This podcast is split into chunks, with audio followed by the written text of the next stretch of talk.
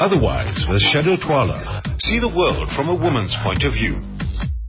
Well, thanks, Darshan. Um, welcome to Otherwise uh, with me, Shado Twala on SAFM. Hazel Makuzeni, our producer, and Albert Klassen is our technical producer for today. We'd invited a COO of the original family, Origin Family Centered Maternity Hospital, Sydney Grove, uh, as part of Pregnancy Awareness Week. And, you know, he's going to talk to us uh, about sharing good advice for expectant mothers but I'll put it into, const- into context by um, giving you this, what would have been my lunch bite, but uh, it's, it's a quote by Shannon Brown, who, who is uh, part of Natural Birth Stories. Says, I'm passionate about showing women that they do have options about their birth experience. Birth doesn't have to be a scary experience filled with medical interventions, and more importantly, it doesn't have to be a one size fits all event where you're told or pressured into doing anything that makes you uncomfortable. Well, we'll find out more from Sydney uh, as as he joins us to to talk to us about what women can expect. I must tell you, Sydney has assisted and delivered 23,000 babies, and he pioneered water birth in South Africa, a qualified professional registered nurse, and you know, I, that's that's the other exciting thing that I'd like to talk to Sydney about because he is he's he's one of the very few males that go into this male female dominated uh, um, profession. So um, as soon as we get to speak to Sydney, we'll we'll we'll, we'll put him on air. But we'll take a little break right now um, and give you some music.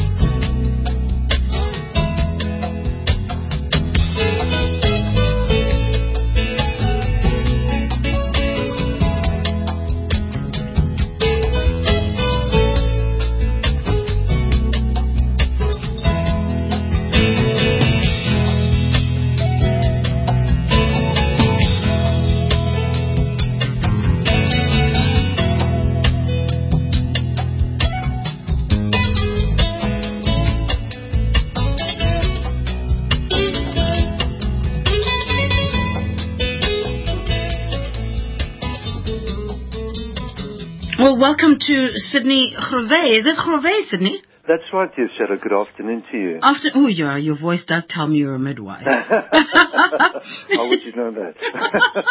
it, it's soft, so you, you, you've been tenderized in many ways. I, I, I found a quote, Sydney, that says, faith isn't the epidural. It's a midwife who stands next to me saying, push. it's supposed to hurt. Well, you know, there's one part that they left out. Before you push, you say, take a very deep breath now. Be calm, close your nose, and push down and not in your throat. Does that sound better to you? It sounds a lot better. Close your nose so that all your energy goes into the Correct. push. Correct, yeah.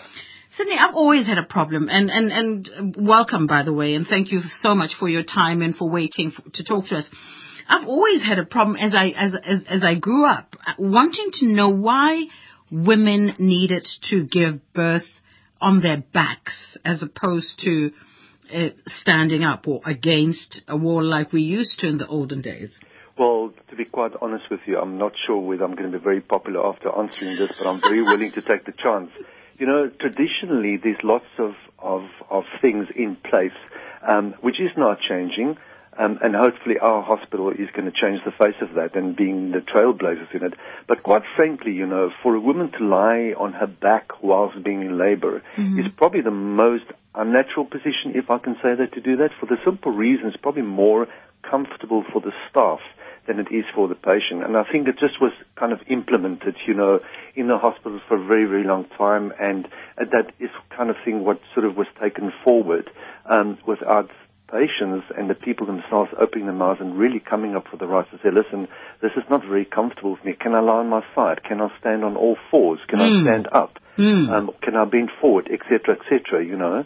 Um, of course, if the circumstances allowed, one mustn't forget that. But yeah, you know, the question that you are answering, it, the, the real answer is first of all, I'm really sorry that you hadn't been in that position, but at least I've changed my mind.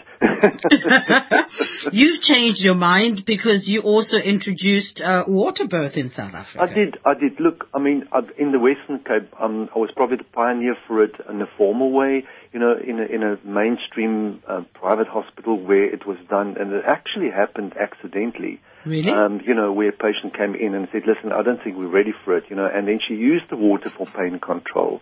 And then it all happened simultaneously and, you know, I, I took the chance of doing it and made sure that the principles and the scientific principles are in place, you know, without being too daring. But then what happened was became very demanding and that's now 22 years ago, you know, and, mm, but it has been done in other places before that, but not in a formal way, you know, and there are a lot of private midwives who are doing very good work. We have, for example, a midwife that joined our team, um, Henny de Beer, who is a clinical midwife specialist that has been doing water deliveries as well for the last 18 years in Johannesburg, who we are very, very pleased to have joined our team. Um, in in Origin Hospital, you know. Mm-hmm. So that's but the water birth concept is a real thing. It's not a phase, as people will think. And as a matter of fact, in our hospital, we will have six water birth pools for for for making use of this facility. So, uh, and we'll talk about that in a bit. I, I, I'm, I want to know from you what procedure, and moms that are listening, one has just discovered that they're pregnant maybe a, a month or two ago and is wondering about the first thing women go to is friends and talk to them about uh, what they should do. They will go to the doctor as well or go to the internet. But how should women empower themselves as, as to what choice to make with regards to childbirth? I think the principle Shado, you know, is, is, is quite clear. Um, and that is that um, women who are discovering that they are pregnant, very early pregnancy, they should, they, they want to feel safe. They want a person, one person to really look after them and make them feel secure and warm and safe, you know, and we are going to try and do that in our, in our facility. But in, in essence, it is important that they go to a care provider, first of all, that's properly qualified, that is accredited and that has accredited qualifications, so that they can start the journey um, of this. And in fact, one of the 13 points in, um, in our family-centered principles of, of, of care, doing antenatal, which is your time when you're pregnant and labor, is in fact to be looked after by one person, you know, mm. and not several people altogether, you know, because otherwise it becomes very fragmented and the totality of the care is not really desirable. How soon do you start this relationship with the caregiver? Most people really, you know, start this relationship when they find out that they've missed their first period mm-hmm. and they have early signs of pregnancy, you know, like tenderness of the breasts, etc., etc. Mm-hmm. And um, then they, they go out. And we have a fantastic guide in South Africa called the Expectant Mother, um, or Expectant Mother, which is nationally available at most clinics and, and caregivers and, and so on, whereby they can look at the province and actually look up an index um, of caregivers and, and, professional nurse midwives, you know, that can provide this care. Or, of course, they choose a gynecologist, you know, mm-hmm. that is really their care.